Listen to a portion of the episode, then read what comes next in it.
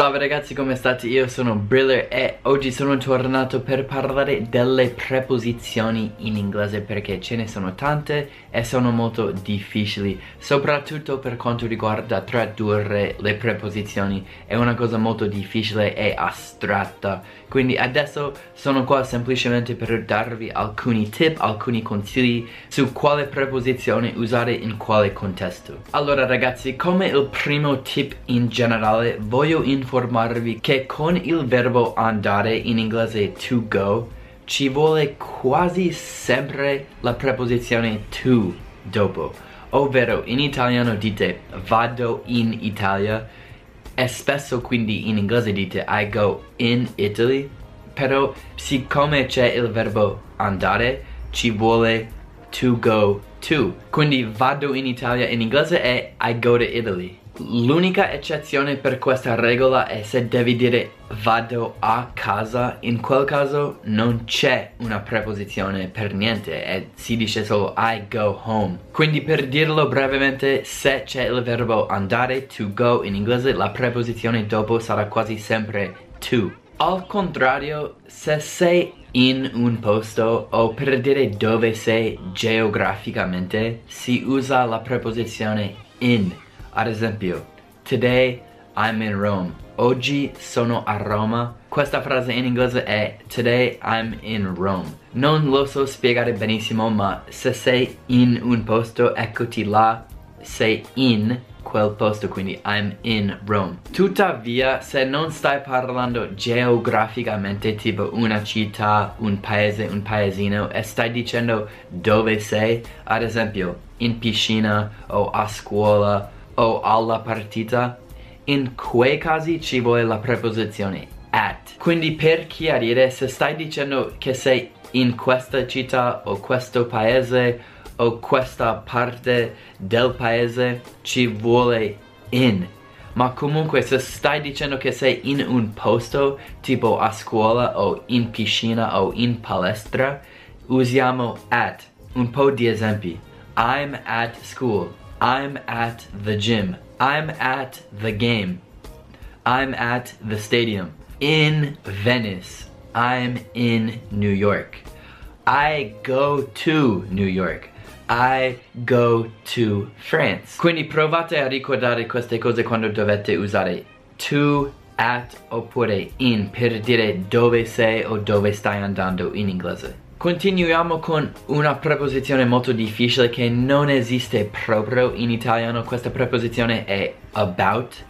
About si usa per descrivere, devo dire tipo, qualcosa di qualcosa. Ad esempio, se io chiedo what's it about, questa frase vuol dire di cosa si parla. Se tu mi dici che hai visto un nuovo film e io chiedo what's it about, what's the movie about, vuol dire di cosa parla, di cos'è questo film e si usa about in questi casi. About è anche spesso la preposizione che va bene con un verbo specifico. Ad esempio, think.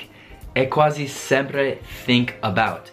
A cosa stai pensando? What are you thinking about? Anche parlare. Di cosa stai parlando?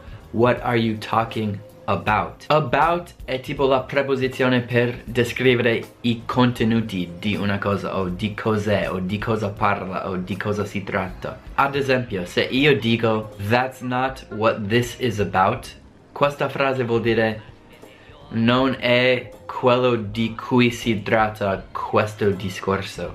That's not what this is about. Non si parla di questo. Quindi capirei perché about è difficile per un italiano, ma spero che questa spiegazione abbia aiutato un po'. Poi c'è anche la preposizione for. For si usa quando ad esempio hai un regalo per qualcuno. This gift is for you. E for è anche di solito prima di un motivo, un motivo che non è un verbo.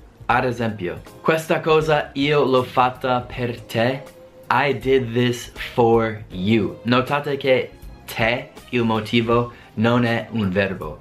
E questo è il contrario di quando un motivo è un verbo. Perché in quel caso ci vuole la preposizione to. Ad esempio, I'm studying to get a master's degree. io sto studiando per laurearmi con la laurea magistrale. Oppure leggo per imparare. I read to learn. Non si può dire I read for to learn o I read for learning. Oppure I read for learn, I read for to learn. Si dice I read to learn. Ovviamente learn è un verbo, è il motivo ed è un verbo, quindi ci vuole to. Se il motivo non è un verbo, ci vuole for. Ad esempio, ci sono andato per il sushi buonissimo. I went there for the amazing sushi. Ci sono andato per mangiare il sushi buonissimo. I went there to eat the amazing sushi. Quindi ho cambiato da for a to. E l'ultima distinzione che voglio fare tra for e to è quando dici tipo perché tu mi hai fatto questa cosa. Questa frase in inglese può essere due cose. Why did you do this to me? Why did you do this for me? Se fai qualcosa a qualcuno è di solito una cosa negativa. Invece se fai qualcosa per qualcuno è una cosa positiva. La stessa cosa vale in inglese, quindi se io ti dico Why did you do this to me?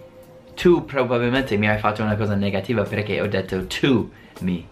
Invece se dico Why did you do this for me?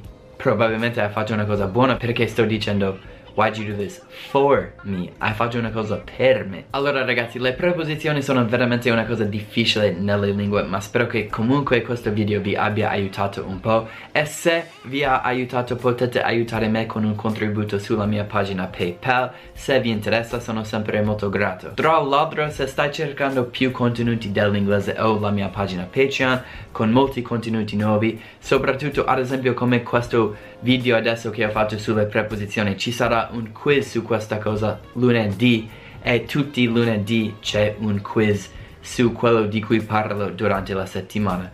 Ci sono anche descrizioni più lunghe per i miei video, un podcast che faccio, ci sono esami che puoi fare e ci sono anche composizioni che puoi fare che io posso correggere per te.